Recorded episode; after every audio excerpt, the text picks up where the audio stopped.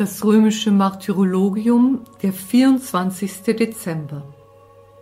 Die Vigilfeier der Geburt unseres Herrn Jesus Christus.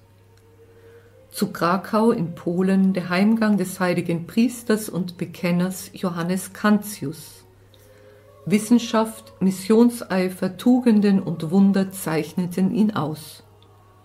Papst Clemens XIII. nahm ihn in die Zahl der Heiligen auf sein Fest wird am 20. Oktober gefeiert.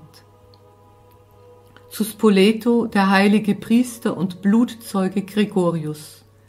Er wurde zur Zeit der Kaiser Diokletian und Maximian zuerst mit knorrigen Knütteln geschlagen, dann auf einen Rost gelegt und in den Kerker geworfen, mit eisernen Stacheln an den Knien verwundet, mit brennenden Fackeln an den Hüften gebrannt und schließlich enthauptet.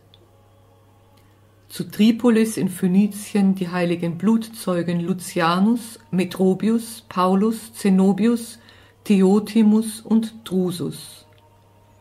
Zu Nikomedien der heilige Blutzeuge Eutymius, in der Verfolgung des Diokletian sah er viele den Martertod sterben. Da wurde auch er vom Schwert getroffen und folgte ihnen nach, um die Krone zu empfangen. Zu Antiochien der Heimgang 40 heiliger Jungfrauen. In der Verfolgung des Decius erlitten sie auf verschiedene Weise den Martertod. Zu Bordeaux der heilige Bischof Delphinus. Zur Zeit des Theodosius glänzte er durch Heiligkeit. Zu Rom der Heimgang der heiligen Jungfrau Tarsilla, der Tante des heiligen Papstes Gregorius. Er selbst bezeugt, dass sie in ihrer Sterbestunde sah, wie Jesus ihr entgegenkam.